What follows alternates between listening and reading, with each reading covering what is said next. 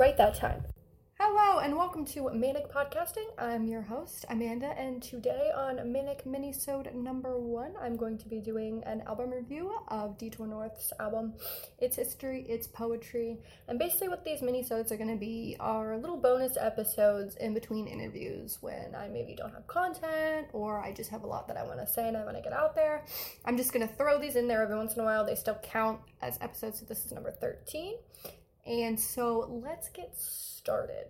Yo, what's up? We're Detour North. It's your boys. It's your boys. Your boys. Are you angry about some shit? Do you hate your fucking life? Are you angry at your ex for some unthinkable reason? And can't get out there? Can you not sleep at night for no reason at all? Listen to this shit. Say, Listen to Detour North. You still won't be able to sleep at night, but at least you might feel a little better. That clip, funnily enough, was an interview I did with them back in 2016 for a music magazine I wrote for at the time that my friend Meredith created. And um, that was a really, really fun one. And I actually heard Dead there for the first time. It's really interesting to see that version versus the version that we hear now on the album. But Detour North is a four piece pop punk band from Chicago. Shouts out the Windy City. We have Emmanuel on lead vocals and guitar, Kem on lead guitar, backup vocals, Danny on the drums, and Anthony on bass. So all together they make up Detour North and their new album, Its History, Its Poetry, was just released in July 2018 and it had actually been a while since they had recorded any music or any albums really. They took a year off and 2016 didn't really release any music at all and then came out with two singles in 2017. So prior to that, they had two other like EPs, I guess you could call them. And that was Poster Child for a Wasted Youth in 2015 and From Your Basement Speakers in August 2012. You can definitely feel the maturity they have in this new album. You can hear that they've grown a lot. You can really tell technically and overall that they've developed as a band. And it is a seven track album. So, in comparison to their other stuff, it's definitely a lot more developed, definitely a lot more mature. They definitely take some more risks technically and um, genre as well. The first time I ever heard this band, I was actually reminded of This is a Stick Up, Don't Make It a Murder era Hit the Lights. Not necessarily in the way that Emmanuel's voice sounds because it's very different than Colin's, but the feel, the nostalgic, like 2000s pop punk, like that's originally what I got from them. And I think that's what Detour North continued to give you in Poster Child for a Wasted Youth and still continues to give you, but in a more mature and an alternative way. Like they flipped from your 2000s pop punk to more of your uh, Midwest alternative, like they like to classify themselves as. So prior to this release, they came out with Dead, in April 2017, which I was excited about because I'd previously heard that live. And the final rendition of it, amazing. As soon as the Welcome to the Pharmacy first line hit, I knew exactly what song it was and I was very excited. So they say that DEAD stands for delighted, euphoric, alive, and delusional. And I think that that kind of depicts the single really, really well. This is the single and also the first song on the album, which I think was um, a really great tactic on their part to make this single the first song on their album because it is the song that a lot of us are familiar with. And so having that familiarity in the beginning is, I think, a really, really great move. And this song is really jumpy and really fun and curated really well and it's got the like throughout it and I think that's just a really good rhythm to follow. It's definitely a very catchy song that you can sing along to. Lyrically it's really powerful as well. It's like dark but also in the same time supportive. And so the way that they curated that I think was really really good. And then they kind of contrasted it with the release of Autumn Bloom in November of 2017 after that and that was kind of different than anything else they've ever done previously because it's more of like an acoustic it's it's like emotional which most of their music is emotional. But with autumn bloom it was just different from their normal style and i think that it's awesome that they were able to do that and to go out of their comfort zone and make this song and they did it really well. They really did. I think that taking that step and being vulnerable and slipping into that kind of genre is hard because it's without all the excess and it kind of like strips it down. And I think it's really great that they took that step. And it's and it, and it really paid off. I think it's a really great song. And their fans, I'm sure, would agree with me when I say that it was a really cool move for them to do and it ended up being a really powerful song that ended up smack dab in the middle of their album, which is really, really cool as well. And so with those singles, it kind of geared you up. I liked the contrast between both of the songs because you have a jumpy, dancey song and then you have like a sing-songy, like emotional, like cutesy song, which I think is a really it's a really good parallel to make. And I enjoyed the fact that they did that. And then I don't really know if it counted as a single, but Blackmail also came out like very soon, very soon uh, before their album, and they came out with a music video, a music video to that, which I thought was really good. And shouts out to whoever did that music video. That was a really, really cool. That was a really cool one, and uh, kudos to them. And somebody actually got a tattoo based off of that music video, so double kudos to whoever made that and did the artwork in it because the artwork was what the girl got tattooed. I don't know if Emmanuel did it because I know Emmanuel's super good at art, but anyways, Blackmail came out, so it kind of solidified the feel that you were gonna get from the album, and it really show it kind of was a very good summation of what the album was gonna be like. And listening to the album, I think that stands true as well. That Blackmail is a really good indication of how the whole album as a whole, it was a really, really good preview. It was like a nice table of contents, really. and um, so I already talked a little bit about Dead and Blackmail. We're going to talk more about that one here because it's up there with one of my favorite. I, I would say it's my third favorite just because it's also like kind of dancey and punchy like Dead is, but it's also savage as fuck. So the last lines of these songs are If you're the death of me, then I died at 16. And mood, honestly, like retweet. Because I think we all have that person in our lives that fucked us over, that, you know, we really, really tried to pour our hearts into, but ultimately let us down. And that made us think differently about love for the rest of our lives. And I think this is kind of what they're trying to say with this track. Hey, I fell in love at a very young age, you kind of fucked up this idea for love for me. And so now you're gonna fucking pay. like, and revenge is the only thing that's sweeter than you. Like, fucking savage. Like, and I love it. It's really angry and it's such a good, it's such a good, like, breakup song. And it's just a really good, like, song to scream in your car, which I like to do, especially the last two lines. and I hope you're bulletproof because I'm taking shots at you. Oh, I love that shit. That's so funny. like, ly- like lyrically, this album is is personally for me my favorite out of anything else that they've ever done. You have Blackmail, and then directly after that we have July. My favorite is tied between July and It's History, It's Poetry, but I really, really like July. Um, just for the just for the very honestly the very first verse, like there's a thousand different ways to live, but not a single motherfucking reason to exist. That's the American dream. That's the American disease. So basically, it's like a fuck you. The song is like a fuck you to the school system and to the education system and to colleges being a scam. And I think that's fucking awesome because you don't hear songs like that often. You hear a lot of fuck you America songs, but you don't really hear a fuck you college songs. And I think that's really cool because can relate. Oh, and then you have that one part. I awake. It's 3 a.m. Okay, so this song, um, sorry, I just had to like think about the curation of the song for a second. But with this one, it see it feels to me very very hip hoppy. Like towards the end when they do um it's 3 a.m. These kids are, are still dancing to shit EDM. I don't fit in here. I shouldn't have come here. And then I hope my mother forgives me. I just broke down in a fucking bathroom at Wendy's and frantically t- called her and told her I'm sorry. I guess this semester just got the best of me. And this is a really good song because I was like, when this came out, I had just graduated from college. And I was like, where the fuck was this when I was in college? because mood. Like, it definitely um, depicts how, you know, the college education system literally chokes the life out of you. Like, literally.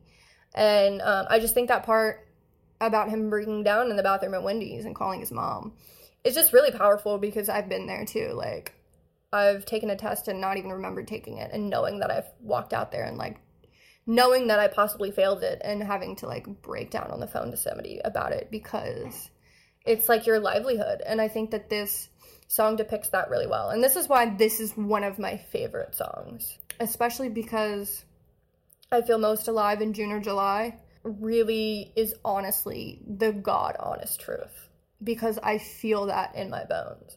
Like the moment of clarity that you have and the moment of sanity that you have before you have to go back to school is just beautiful. I think this song is really powerful. It's one of one of my favorites for sure, especially because you have a you have a very like mild hip hop influence throughout it. And um, I know that Detour North most of them really enjoy 90s hip hop. And you can definitely hear that throughout their music. And I think that's why I dig it so much because I'm a huge hip hop head. And so you can hear the influences in this song specifically. And when you listen to it and the way that it's curated, you'll know exactly what I mean for sure. So then the next song we have the um, Autumn Bloom, which is splat in the middle of the album, which personally for me, this one is my least favorite on the album only because I feel like it does not fit. There's also a music video to this album too. I forgot to mention that earlier. But I feel like thematically they did a really good job with this album except this song just feels out of place specifically for me. But because of that i appreciate i appreciate the fact that they put it in the middle. Because it feels right. Like it feels like it clicks there. Because you have three songs before it three songs after it autumn bloom in the middle. And this one i think because it was a little bit different for them is probably why i don't like it as much with the album Dead, you have the reoccurring theme of dying and, and dead throughout, which I probably should have mentioned. I don't know why it took me until track three to mention that. But um, throughout every every lyric that they have, the overarching theme is dead. This put a different spin on dead. Like, but I'm dying to lie next to you, you know? It's like a lovey song, but it's not a lovey song. So it's like basically kind of saying that you kind of fucked me up in the process as well and it's just one of those like lovey-dovey but complicated songs. I like the idea of it and lyrically I like it, but I think because it doesn't feel very detour northy to me is probably why I feel like it doesn't fit on the album. As a single or as like a song separate from the album, I love it. Like I think it's a great song.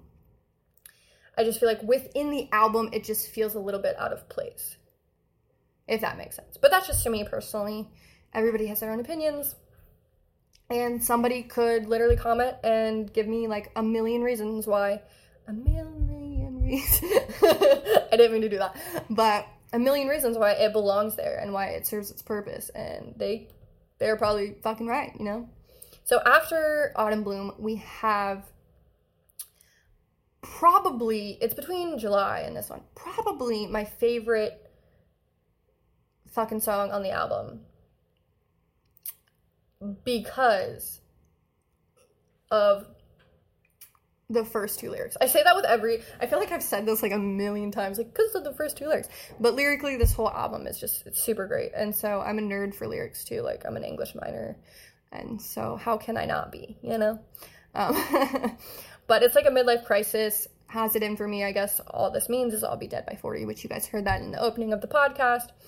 Um, I think that's very true because I always say that right now I'm in the middle of my mid midlife crisis.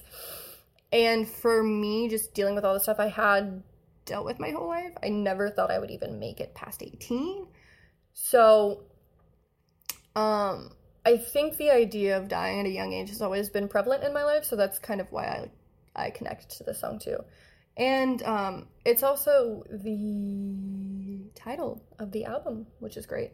And um, I keep saying the same adjectives. Like, you think I'd come up with new ones, by now. But yeah, and with this one, it's funny because I really I probably resonate with this one the most out of all of them. Like this one in July I resonate the most because there's a line in there that says failure seems to scare me more than death, but hey, I think I've got at least a thousand or a solid 50 bucks to my name, so clearly I'm okay.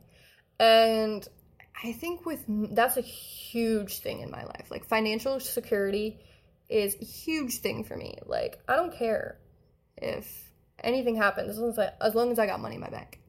So like I just think I relate to this song a lot is why I like it so much.